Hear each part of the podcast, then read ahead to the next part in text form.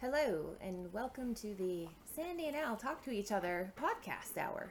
Hey, aren't we Ask the Pool Guy and Ask the Pool Girl? We Or are. we just Sal, Sal and Andy talking to each other? Al and Sandy talking, huh? We've been known to be called Salandy, or Alandy, or I don't know. Let's just go with Team Awesome and call it a day. I went to pick up a piece of furniture yesterday from Facebook Marketplace. When I got there, it was a husband and wife. They were helping me put it in the car, and the husband had a name tag on, Hi, my name is Awesome. And she had a name tag on, Hi, I'm a winner, or something. And I thought, how cute. They must have been to a function or a picnic or something. But no, apparently they were just cleaning the basement, came across some old labels, and their kids found them, so they made name tags. And I commented on it, which I guess they had gotten a few comments that day. I'm not sure how many people they saw. But that's really cool. What if you just started each day with the outlook that, hey, call me awesome. Or, I am awesome. My name, "My is, awesome. Mm-hmm. I really found it delightful. We certainly live in a world that doesn't provide enough of that, and I would agree. If we could remind ourselves every day, each and every day, every moment, how awesome this experience is, just just to be alive. Reminds me of a an amazing story that happened just the other day.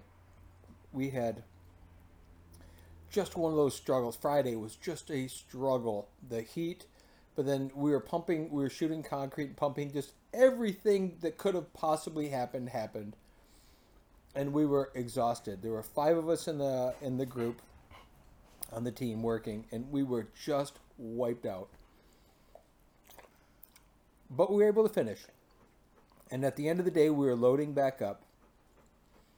And Jesse looked at me and she goes, Wow. Something about, wow, we were able to get through it or whatever. And through it was just difficult, whatever. And she looks at me and she goes, Yeah, Dad, but we're alive. And she said it out really loud, like I had done at the team meeting the night before, is, We're alive. And when you recognize that through all of the just hardship, the things that you go through, we are blessed to have this experience of being alive. Now, oftentimes it does, and always feel feel like a blessing. It feels like a curse, or it feels like a challenge, and all of us have different things. But no matter what it is that we go through, it's all perspective and it's perception. And as long as we view it as just an event, as something happening, something we're going through, and we can look at it with this these eyes of amazement that we're alive what a mind shift. And that was just a good thing because we had all struggled and we were all just beat tired and just wanted to be done but we knew we had a job to finish. None of us were grumbling. We were all tired. But that perspective was amazing. Here she's 21 years old and said yeah but we're alive. I thought that was just really cool because it summed up all of us. I know by the time we each got into our vehicles we were just wiped out. Just plain played out. And yet, there was enough inside of each of us to recognize, yeah, we're still alive. You know how amazing that is. And I think if we could just, going back to where you started, if we could just remind ourselves, my name is awesome. I am awesome. I am cool. I am I'm whatever. What an amazing place we would live in. I mean, we live in yummy. We live in a great place because every day we choose to remind each other and to remind ourselves how awesome this experience of living is. We're in the pool business. We're doing fun, creative stuff that also has a lot of technical bullshit, not so fun, not so exciting, replacing pumps, heaters, filters, lights, backfilling dirt, and you know, just stuff that you go, Ugh. It's not all about the final decoration of making something look really pretty and someone going, wow, you're awesome. There's a lot of stuff that goes behind it, but we choose every day to look at every one of those pieces and say, we're alive. We get to do this. We are honored and able and capable of having fun every every given day to do something like this.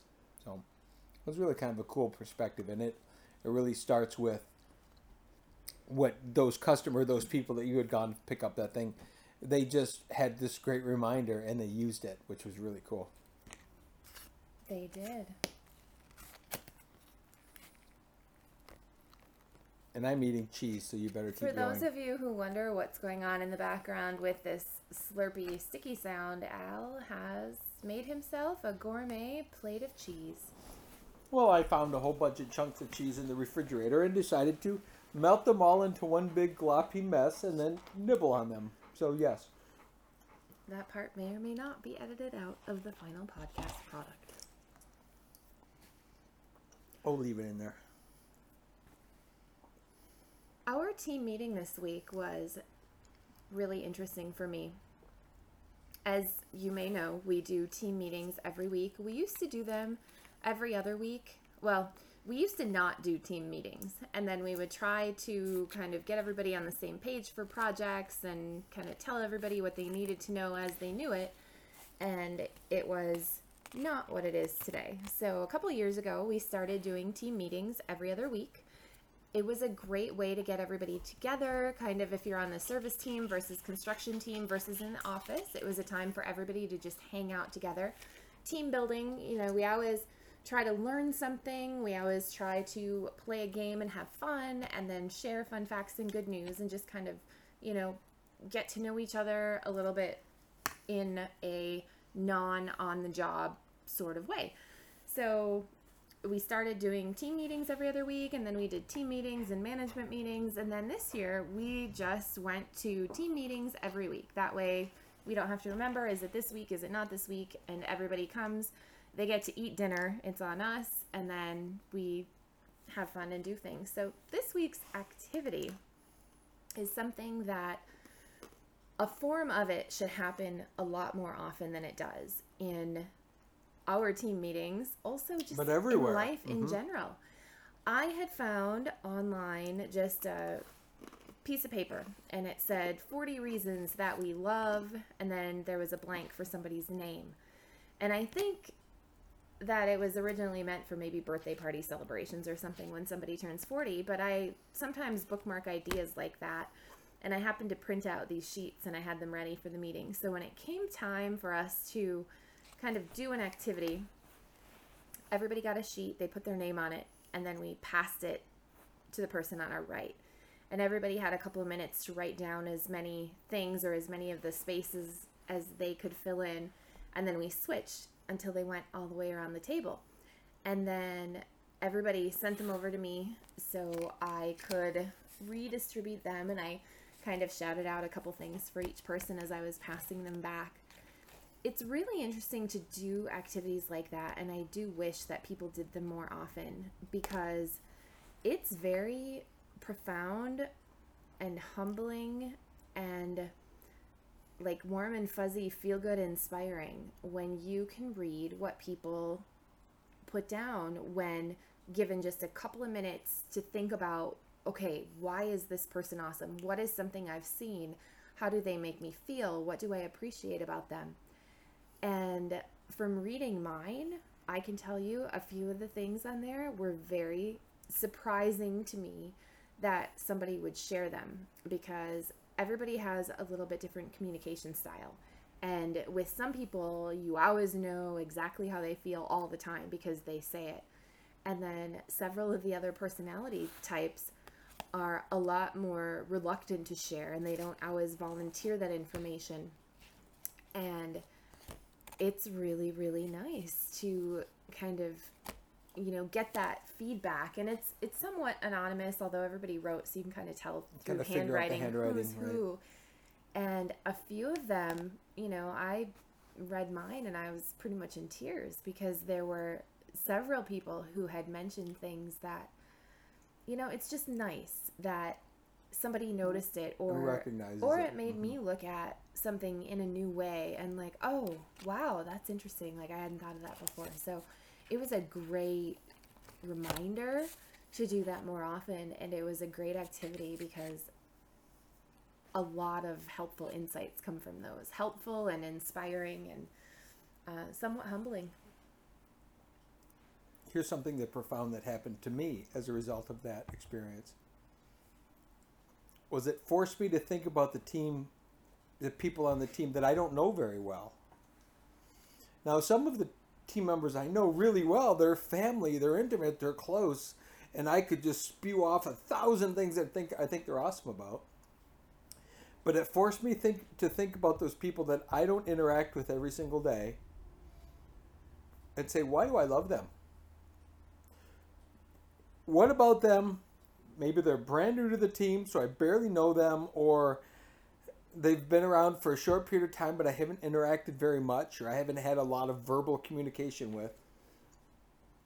And it forced me to go, what do I love about this person? And it was really interesting because I could look and go, wow, they're really fill in the blank. There was a lot of kind of profound moments of these kids are awesome. You know, they're coming in, thrown into this kind of crazy, goofy, non corporate, just eclectic company, and they're just thriving. They just throw their hand in to do whatever it takes, and we're a pool company who they might find themselves painting a house or they f- might find them whatever because we're not that traditional pool company. We're not. That's not our focus. Our focus is being an awesome company that happens to do pools. So that was kind of a profound moment for me was to think about different people in a different way. And then I realized some people, even people close to me, were easy to just start rattling stuff off with and others that are close to me that are so near and dear and I love so much, it wasn't so easy to just put down on paper those words that that I that I feel. So it was kind of profound, you know, on our end, let alone team members sharing with each other. Here's we the leaders of the team continually doing these activities with them but having for me profound shifts happening in my life just recognizing some of those things that were happening and I thought that was really cool. I, I, I can only imagine what happened in their lives as well as they really stopped to think about making comment about, about other people. But for me, it was it was pretty profound. Yeah, those are the kinds of words that somebody like people could go through life without ever having 40 awesome things or 10 awesome things written down on a piece of paper. Like that's something that you could frame and put on a wall. It's something you could put in a scrapbook or it's something that you can read and then like hold close to your heart. And wow, wouldn't the world just be a better place if we all remembered to do that more often? And some people are really good at verbalizing that all the time. And I know, Al, that you, with the members of our team and with your family and your girls and those around you, you are very verbal with your appreciation. And I know that I'm not always as verbal. I do always try to say that I appreciate people, and if I ask them to do something, I'm I, I very much thank them. But I'm not as quick to just throw that out every day, just in general conversation. And you know, there's there's no right or wrong. We each have our own style, and we each show things in different ways. But that's something that I just I wish that everybody could experience at some point to that level because it's magical. I can tell you, having witnessed you and how the team responds to you, and though you may not use those words, they all feel it. Every single one of them feels every day how amazing you are. So just because you don't verbally hug them every day, you subconsciously hug them every minute. There's something different there that I've watched. I, I think probably everybody in the group at some point this summer just be in awe of you. From the little comments like the like the one on your sheet saying, you know, when Jesse wrote down that you love my Ellie as much as I do. Those little things are huge because she didn't say that about her dad loving her dog like that. She said that about you. And I, you know, I it's amazing that we all have our own styles in terms of how we communicate. And for me, mine is certainly more verbal. And I love to wrap my arms around and touchy feely hug everybody and and I would hug every single one of them as they walk through the door, male, female, old, young, I don't care. That's just kind of who I am. but there's an essence about you that does that same thing. So don't cut yourself short at all because the essence of Sandy is what hugs them every single day. Case in point, our eldest member of the team this week came in, it was early in the morning, and he goes, because you know I was I was thinking. Obviously, I'm talking about Ricky Bob. How generous Sandy is. Said, you know, and, and, and I didn't even know where he was going with it, but it just sort of came out of a this just weird morning place of, you know, we weren't talking about anything, but I think he walked in here and he realized that you kind of just open and pour your heart out to people.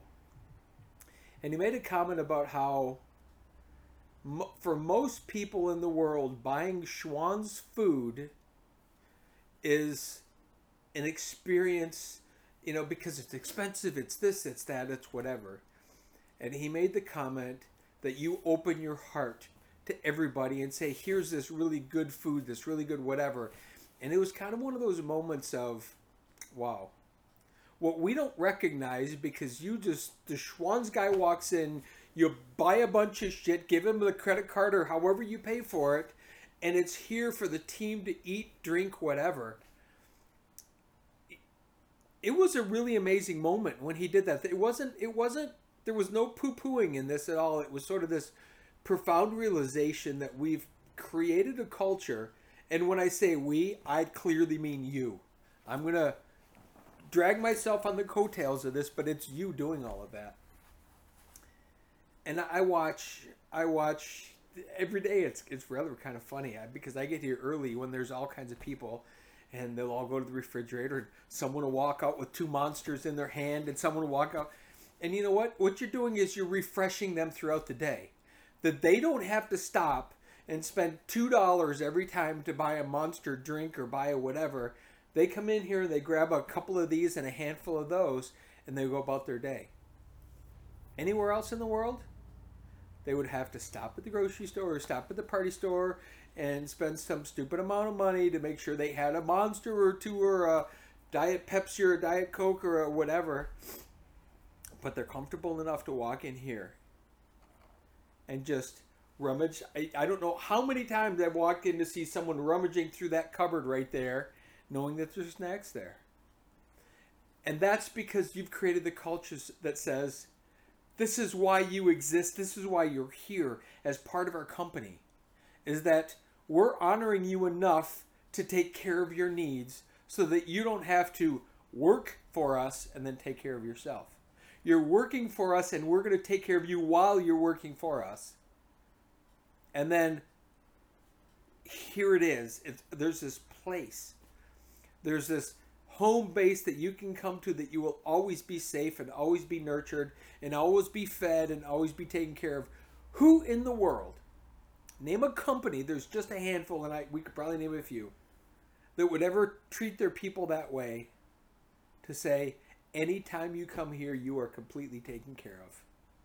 Not just financially, but we're going to feed you. We're going to just literally love on you each and every day. That's the thing that you do each and every day. Whether you know it or not, when people walk through that door, whether you're at home, whether you're on an appointment, you're loving on them every, more, every moment they walk in here. It's pretty profound.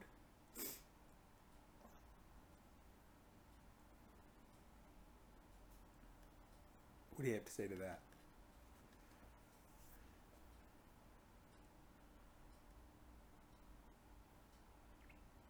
It's cool to hear those stories because I'm not often here first thing in the morning when people come in. So that's good.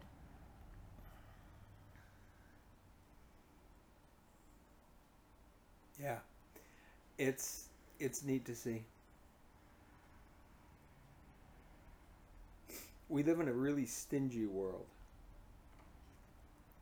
A world where companies think it's all about them and their employees are purely for the benefit of benefiting the company, having nothing to do with the personal lives of the people around.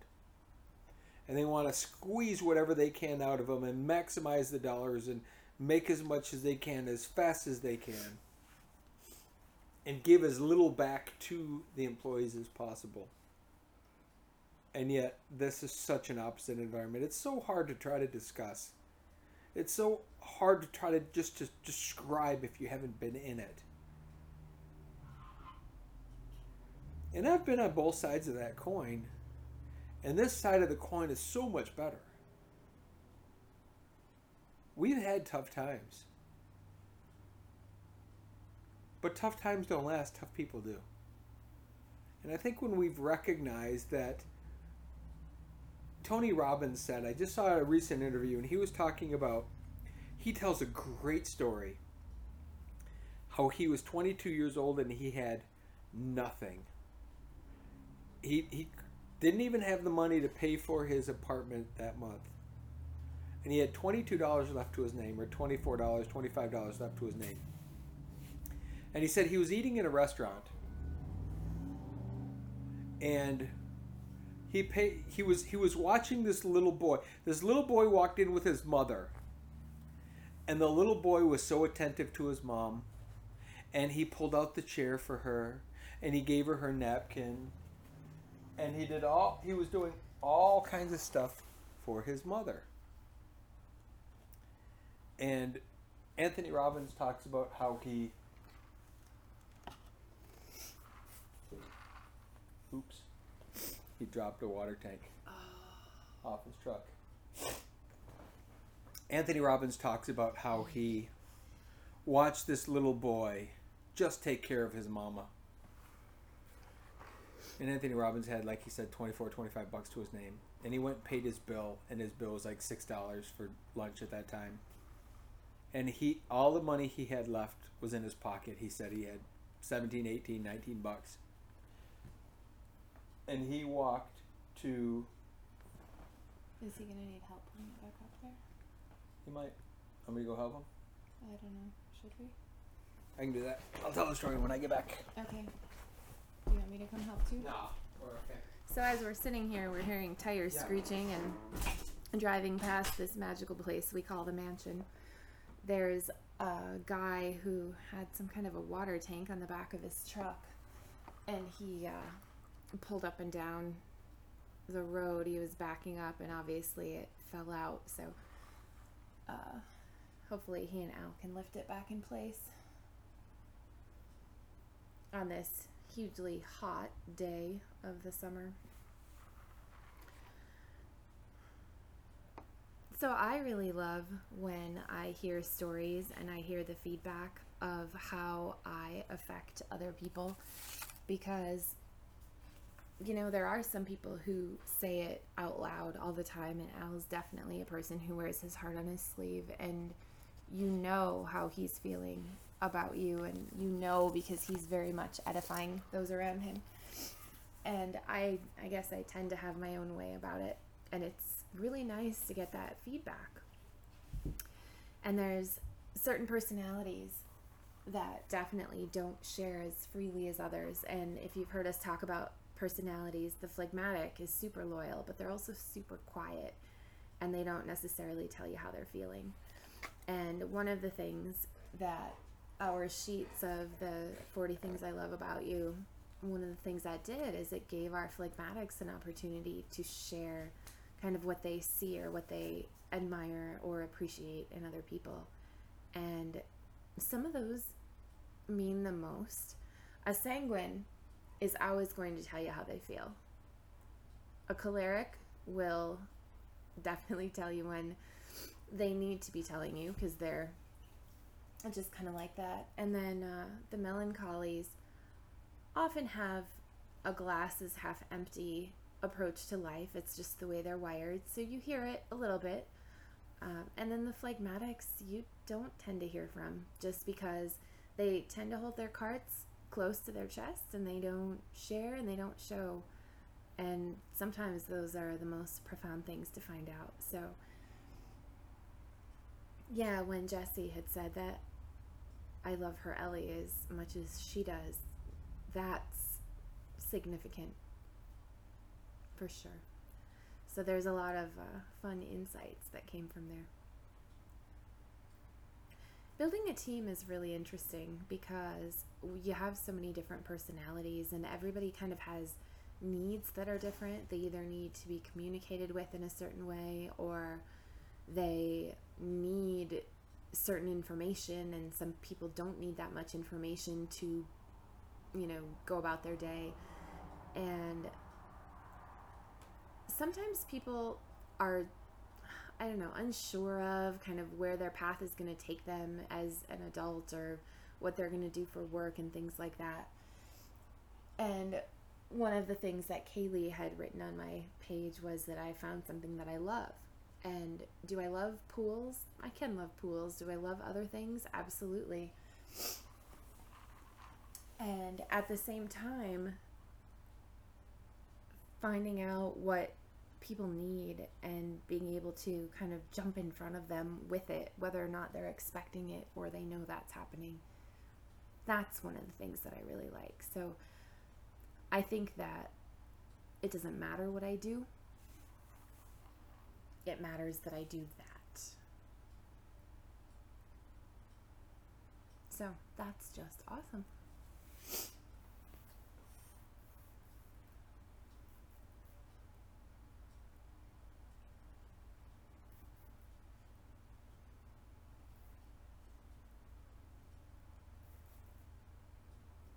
On the note of people being awesome, I'm watching Al now helping this guy. They got the water thing back on the truck. He's standing out there in his sweatshirt. And seriously, in the last couple days, we've had like the hottest, most humid days of the year. And we are in mid September, which I don't know. Maybe it's normal, maybe it's not normal, but it's been crazy hot. And I'm watching him out there in his sweatshirt helping this guy. Now they're in a big conversation. Not surprising. Alice trained most of the people on our team to wear their sweatshirts at all times during the summer. So that's kind of crazy. He says it regulates his temperature and he can work longer because of it, which he works an incredible amount. So that's what works for him. I can tell you that I have not worn a sweatshirt all summer and I prefer it slightly polar bearish temperatures when it's so incredibly hot outside. So that's not me. But on the subject of those sweatshirts, there is some secret magic to those sweatshirts that people wear them until they are falling apart. Like Al said, his friend Mo has one of his sweatshirts and like his face is molting because it's been put through the wash so many times and people on our team wear them until there's like nothing left. There's just something so cool about the energy that we've created here. And, you know, it's about Ask the Pool Guy and it's about Al, but it's not. And that, hard to put into words, hard to explain exactly what that kind of magic is, but it's priceless. And and just simply magical. Hopefully, people can glimpse that in part with the pirate TV show Living Legendary that we put together. And just shout out to Katie on that one because she is doing a dynamite job of now the filming is mostly finished. There's a few more segments that have to be filmed. And she was on the job all day, every day, documenting and capturing what's going on there. And she is able to see the big picture and tell the big picture because she so intimately knows our style, kind of the culture of everybody who's on the team, and how it all comes together because she's been an integral part of the team for so long and I had a renewed sense of appreciation for her yesterday because, as you've heard us talk about before, we have been approached in the past by production companies who wanted to put together a show. And it was like hugely flattering to even be called or considered. And when we had gone through that process, you know that we talked it through and we decided what something would need to look like for us to do it and that opportunity not coming from the outside, we decided we should just make it happen from the inside. So we have been. I happened to turn the TV on yesterday, and on an obscure cable television channel, there's a pool show. And I hadn't watched this pool show yet, but I had heard of it. So I thought, okay, I should watch it and see what's going on. And all shows featuring swimming pools are amazing because they're talking about the industry and people's relationship with their pools. And yet it's so completely different than what we do. And as I was watching the show, they do a pool in every 30 minute episode plus commercials. So I think the show itself probably has, I don't know, a total of 16 minutes of actual footage of these pools going in. And they're pretty and they have cool features, but there's not that storytelling that comes through these episodes, and there's not the kind of feelings that these pools create. They're very kind of outward appearance capturing, you know, kind of what's going on. So as I was watching the show, I was a little bit confused because I thought I knew who the main characters in the show were going to be, and I wasn't seeing those. So I was Googling it on my phone and looking up kind of who is it supposed to be about and that type of thing. And what I did notice is in every 30 minute show, there was a pool or two featured. There was a different production company, and there were different kind of characters or different pool companies that were building the pools. And I don't quite have it all figured out how that came together. Um, but then I was kind of reading the job description for one of the shows, and I can really appreciate this because they were putting out a call for helpers, and what they needed helpers for was in the local pool market where they were building the pools. They needed kind of amateur photographer or videographers who could be ready at a moment's notice because they were local to the area, who could jump in their car and get to the job to be able to start filming. And the job description was so crazy that it said that we need local people, you need to have a camera, and basically you need to be able to turn it on because the technical skills they listed were must have passable technical skills. So they weren't even looking for like good technical skills. They were looking for a live person with a camera, which did come through a little bit in the show's production. So I mentioned to Katie that she's doing a an amazing job of kind of blending everything together. Um, you'll definitely get to know my editing style when you watch the other in real life clips, pretty much, because I have a lot of things that I do and I do put content out and I don't worry about it being smooth and perfected because I know that the importance is getting the content out. So you'll know the difference between my clips and Katie's clearly. But I found that funny. And the other thing that I found funny in the job description was that they said in the description that we've come to understand that pool companies don't wait for the crew to get there to begin working for the day. So we need people that can just be ready on the fly. And that's, I kind of laugh, but that's really the way that the pool company is. There's a lot of interesting factors that go into building swimming pools and making a swimming pool business function that are different than other types of businesses that are either year round or not as weather dependent or just not the same. I would have to do some thinking about it to find some comparative industries where you're working outside in the elements 100% of the time. You're not fabricating things inside warehouses or in factories and delivering them to the job site. You're fabricating on site.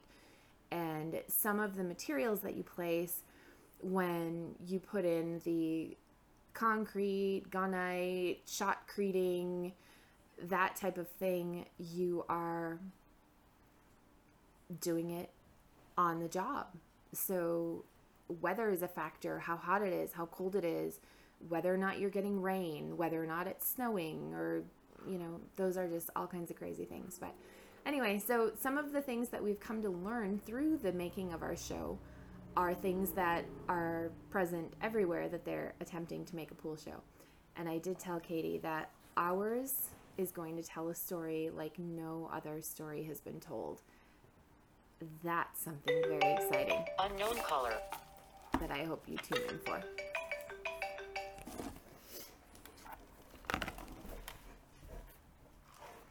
Hi, Al. You're back. I am back. So we're sitting here in the office and we're recording this, and one of our neighbors that has some property behind us dropped a water tank on the road as he made a turn. His brakes locked up. So I went out to help him reload his water tank onto the back of his truck. Anyway, what I was talking about was Tony Robbins. Tony Robbins tells a story of when he was young, he was 22 years old, had nothing, couldn't had no job, had no future, had no idea how he was going to make the next dollar or the next thousand dollars or the next hundred dollars. He had nothing. He had roughly $25 left to his name. And he had gone out for lunch. And he watched this little boy come in with obviously the little boy's mother. And the little boy was so attentive to his mother, and he pulled out her chair and he doted over her and he took care of her during lunch. When Anthony Robbins finished eating, he paid his bill, which he said was somewhere around six bucks, which left him with six, 17, 18, 19 bucks, whatever it was. And he said, he, I hadn't thought about it, I hadn't uh, planned it. He said, but I walked over to that table and he said, Young man, I've been watching how attentive you are to your date. You need to make sure that you're taking her to lunch. And the little boy said, But I'm nine years old. I don't have a job. I don't have the money. And Anthony Robbins said, Well, you do now, son. And he reached into his pocket and he gave him the last of his money 17, 18, 19 bucks, whatever it was. And he said, Take your date to lunch. And the little boy said, But, but it's my mom. And Anthony said, Well, that's all the more important to do that. And he walked out of there and he said he never felt so profound in his life that when he had nothing, he gave what he had. And what he realized was he got home and he opened up the mail. And he said, the guy, there was a guy that he had lent 1200 his last $1,200 to. He lent it to a friend who he had been trying to call to get paid back because he was desperate to pay his own rent. And the guy was avoiding his call and avoiding his call and avoiding his call. And he got home and he opened the mail and then there was a letter from this guy saying, I've been avoiding you. I know I owe you money. Well, here it is with interest. And the guy had sent him a check with interest. And Anthony Robbins knew. At the moment that he had nothing, and like he said in the interview, he said, when you have nothing, it's more important to give than anything else. Because when you give, you receive. And I think that goes to everything that's happened with our lives is the more we give, what's the result? The more we receive. So when you, Sandy, set up the culture in the work environment, in the workplace, that is just continually giving and loving on the people that are here, I do it in the field as much as I can by giving and paying and doing and buying lunch and anything else that I can do, but you do it as a whole cultural thing. It makes a difference, and everybody responds accordingly which is pretty awesome. It is. So, what Anthony Robbins said was when you have nothing, it's really important to give. Of course, and then when you have a lot, it's important to give even more. So, speaking of Anthony Robbins, we were able to see him this year as one of our kind of random opportunities that came up. He was going to be speaking out in Seattle. So we booked four tickets and took Karen and Mark and Al and I went out to the event. The timing was interesting because we had to make it back in time for something, and uh, I don't know, the day kind of didn't go as planned. However, we were able to kind of be in the front row at a Tony Robbins event to experience that. And there were a couple other speakers there as well. Robert Herjavec from Shark Tank and from Dancing with the Stars was there. He was interesting to listen to. And then, uh, in a disappointing for me turn of events, but really, I guess, profound and shifty for someone like Karen, who it was the first time that he really made her radar. I know she's heard us talk about him in the past, but it, he probably wasn't relevant to her. Uh, he was in on some virtual reality Who's he? um, video. Uh, what do you call those? Three dimensional. Yeah, um, holographic. holograms. Yeah. So I Who? I thought he was going to be there in person, Gary Vaynerchuk, but he was hologram form and and interesting in his own way because I think Karen heard a few things from him that kind of hit home for her and about kind of um, putting what you do out to the world and not being afraid and different things like that. Because Karen is one of our lead on-site artists together with Al kind of coming up with these magical places. But she also has so much talent that the world doesn't know about yet. So she's a writer. Um, she's actually an English literature major and every given day. degree in uh, like a master's yeah master's degree in creative writing Mhm. and she yet is up to her elbows in dirt and cement and sand and concrete. I'm yeah i'm even afraid to use the words concrete and cement wrong now because of the difference. Anyway so you'll find her on the job and you wouldn't know unless you talked to her and got to know that a little bit that she does that. She also has an amazing skill of making characters. So she molds clay into characters and she calls them her guys. They tend to be mostly male that she kind of sculpts, although I do know that she's done some female done sculpting as well. But she kind of creates out of her imagination these characters and they get names and they get personalities and I think she's developed stories about most of them, if not all of them, I'm sure in her head as she's creating them. And that's something that she just she kind of does because it's in her, but the world doesn't necessarily know about that Mhm. either. Yeah, she's tremendously creative. Her mind is always going, always creating something and developing a new idea. So that's a side tangent to the story of we took Mark and Karen to, you know, go and do that because because we can.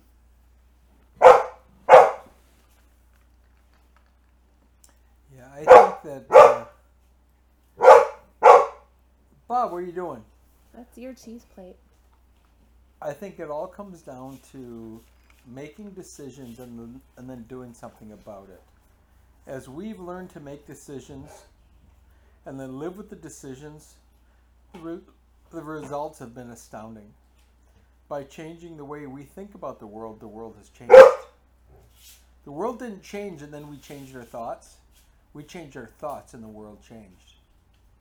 Whether it's, whether it's regarding pools or pool customers or who we want to service or who we want to be or what we hope that our people that work for us are like.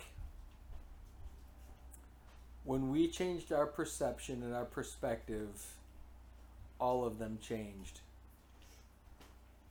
And I think that's a profound thing for all of us to recognize that no matter what it is we do in life, we bring the most important part to the table, which is our consciousness.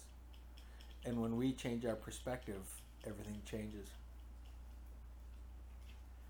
An interesting conversation yesterday, and that was part of it, was when you change who you are, the world changes. The world expects the world to change and then they'll change. But the reality is, when the person changes, the world changes. Not when the world changes, the person changes. And that was the conversation I had with with a particular person that you know you have to bring the change and when you change your view of the world the, the world changes to it to the better and that's something that we have seen in everything we do in every project we build in every customer we meet is that when we change our perception the percep- the reality changes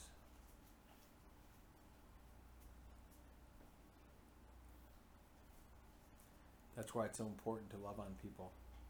That's why it's so important for us to keep a culture of growth, both both personally, professionally, and within the organization. Is how can we be a better company every day? How can we help our people be better every day? How can we surround ourselves with things that make us feel good? Because when we feel good, we treat people better. When we do things better, things are better. I mean, look at you. You were talking about Katie in the TV show. All of that is just creating a better world for all of us. Why wouldn't we want that? Why wouldn't anybody want a better world? A lot of people just don't know that they can have it, but the reality is they can. They just have to choose it. And I choose that every day if I can. And I can. Yeah, this is a pretty incredible life I'm having every day. And so much has changed in such a short time. Just, you know, life is what you put your attention toward. And as we've learned how to put our attention toward things kind of individually and collectively, it is just awe inspiring the things that can happen and the changes that can happen. When we started podcasting,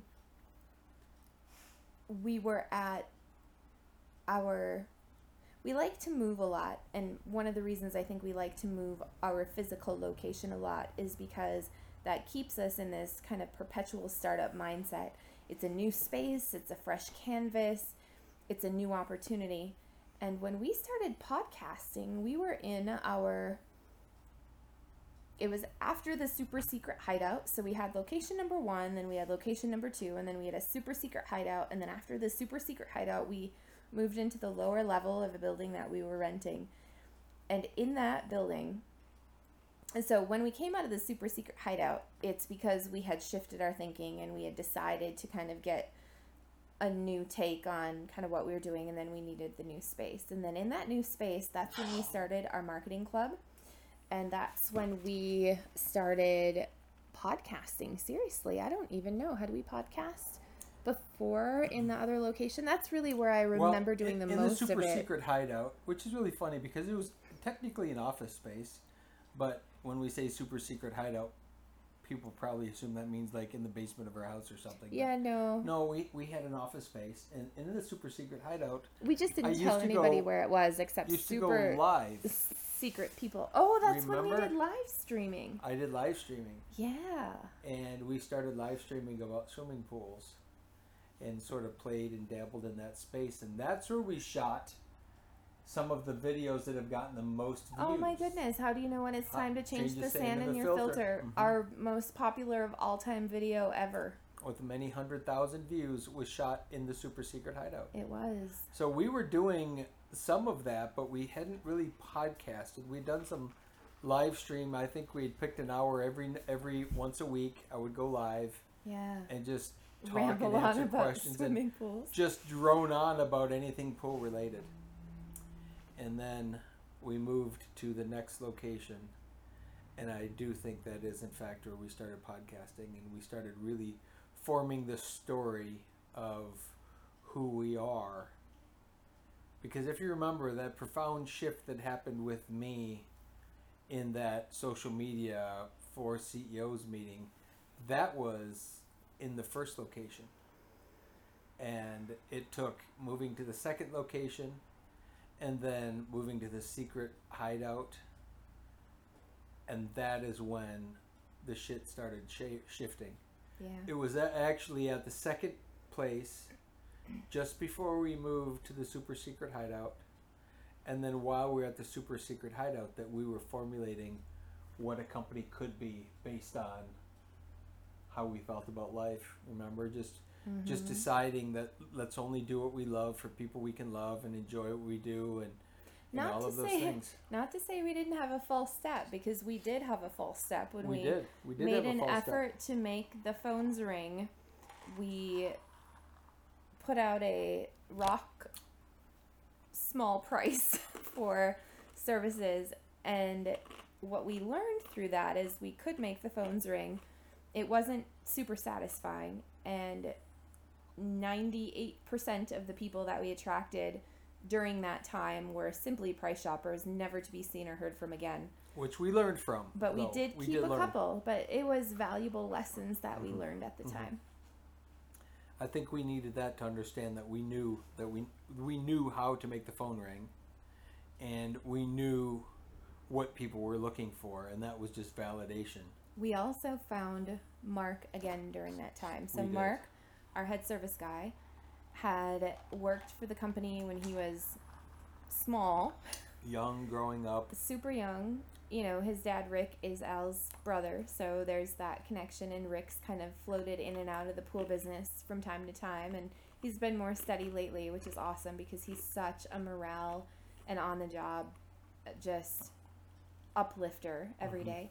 So during that experiment, um, it actually wasn't Mark who I think spurred that on, but Mark's brother Ricky, who had wanted to kind of give this opportunity a go. So he and Mark became a team, and Ricky learned it wasn't for him, and I think it reopened the door for Mark to the point where I'm not even sure how it officially happened that Mark just came back and Came back became an Mhm. integral part and then Mark self-selected by taking on more of the jobs, more of the responsibility.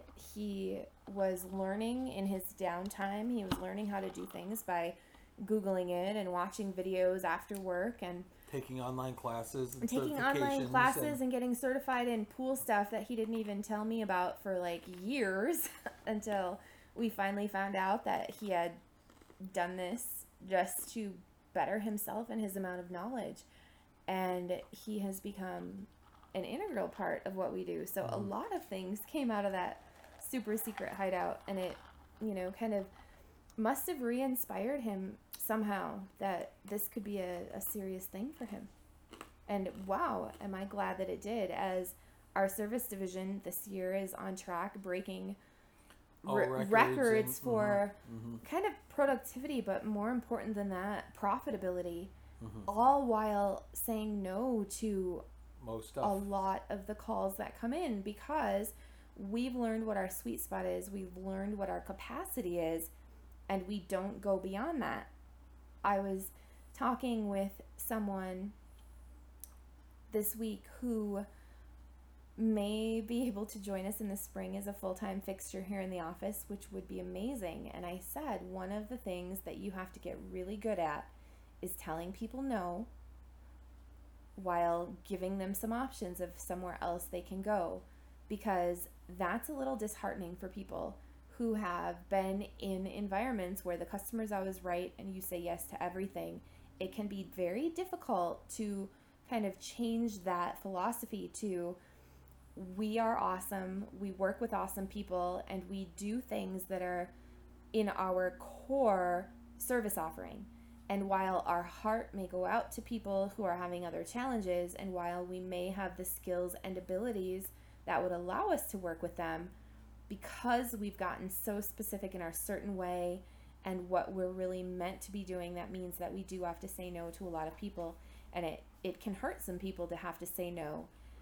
Yet, that's when you become so clear in your certain way that you know without a doubt when things fit and when they don't. And when you don't second guess that's your path that's when amazing stuff happens. And you know that's part of the track that we're on with service with mark and just going crazy well.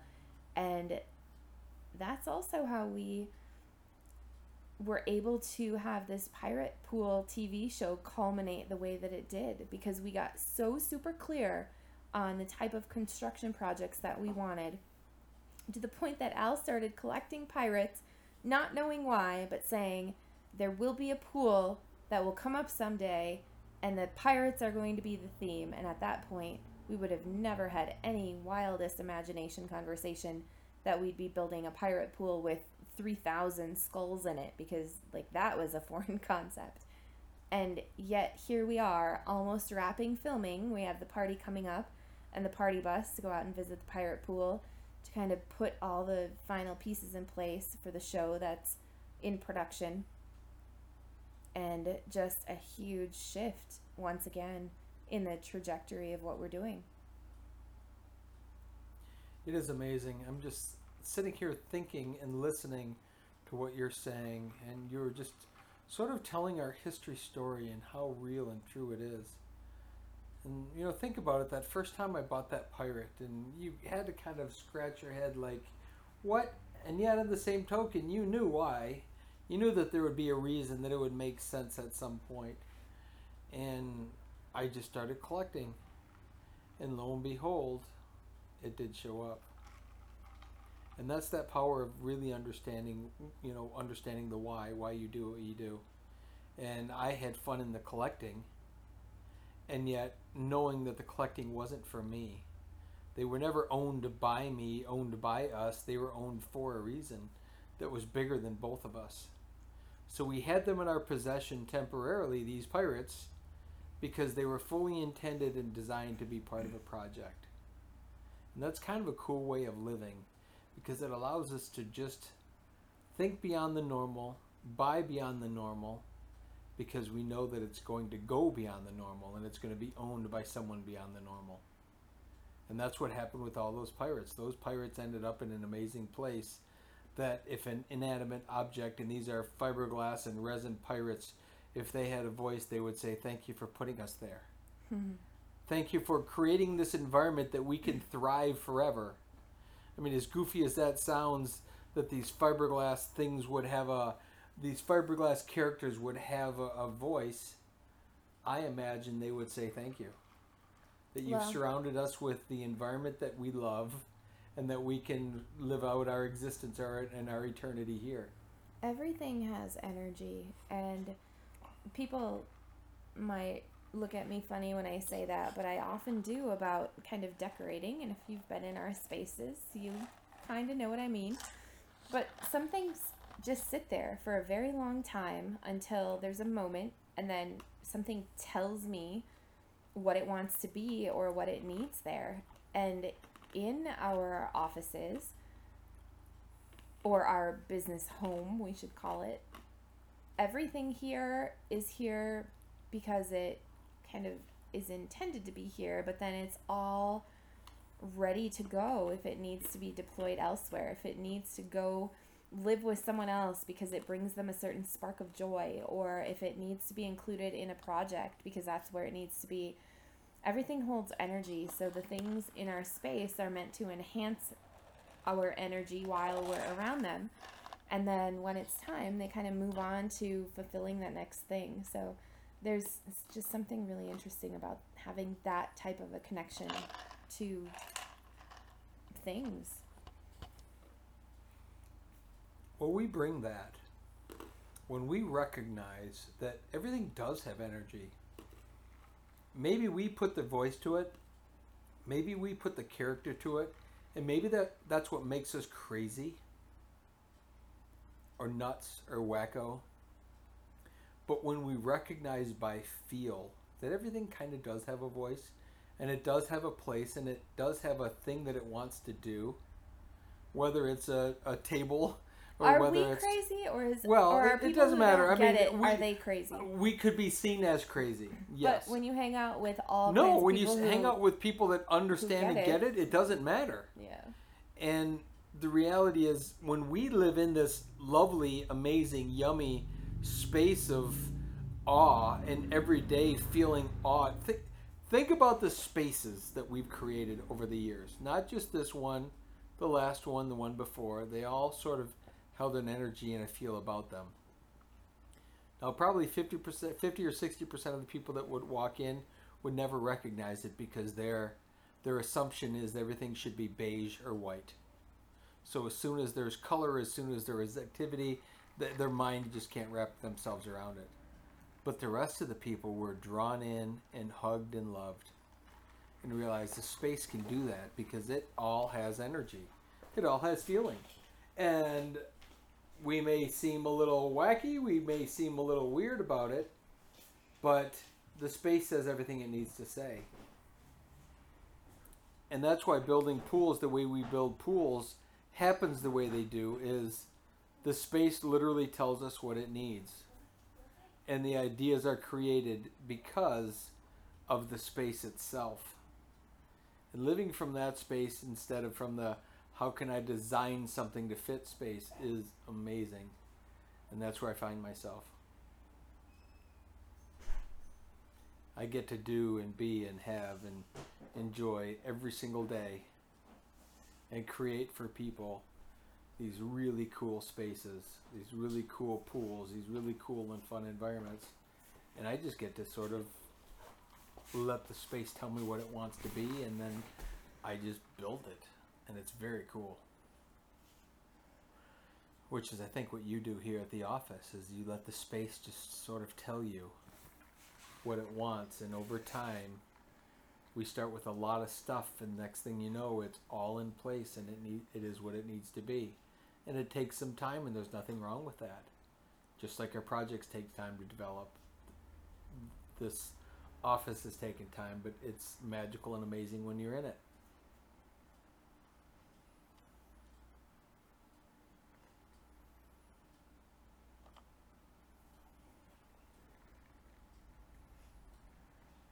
Well, on that note, I do believe that our storytelling hour has come to an end at one hour and one minute and 57 seconds. So, on that note, we'll chat with you again next time. and thank you for being here with us